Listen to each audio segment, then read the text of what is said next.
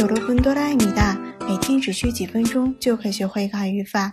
今天我们要学习的语法内容是느니차라 리， 用在动词词干이다없다게앗엇엿之后，相当于汉语让我做什么什么，宁愿，与其不如的意思。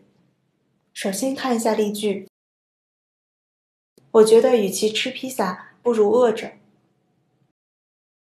피자를먹느니차라리굶는게낫다고생각했어요 피자를먹느니차라리굶는게낫다고생각했어요与其在这里耗时间，还不如干脆回家。여기서시간을보내느니차라리집에가겠다 여기서 시간을 보내느니 차라리 집에 가겠다.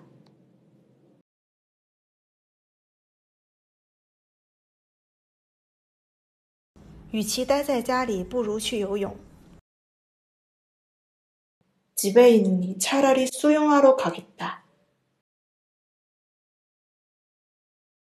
집에 있느니 차라리 수영하러 가겠다. 这蛮没意思，还不如回家呢。이렇게재미없이노느니차라리집에가겠다이렇게재미없이노느니차라리집에가겠다